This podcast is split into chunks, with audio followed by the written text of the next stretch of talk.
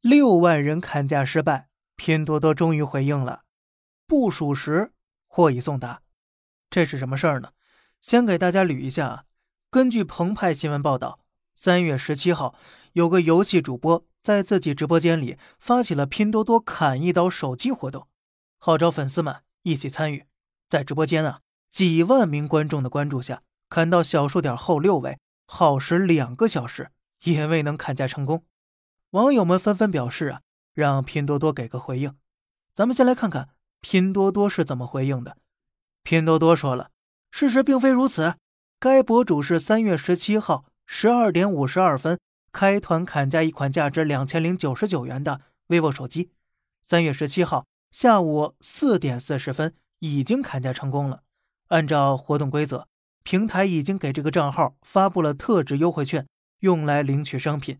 几万人参与砍价不属实，那这个游戏主播又是怎么说的呢？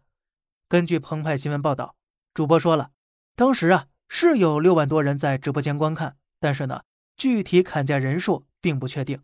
他说呀，估计至少有几千人参与，但是具体数据呢只有拼多多后台才能看到。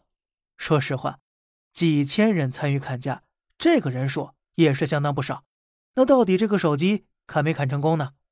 主播呀，在直播砍价结束后，就是三月十七号下午的四点四十分，他确实发现自己收到了砍价成功提示。但是啊，这距离他下播时间已经接近两个小时，他自己也纳闷啊，在直播间里砍了两个小时都没成功，但是下播之后将近两小时了，又显示砍价成功了，这是为什么呢？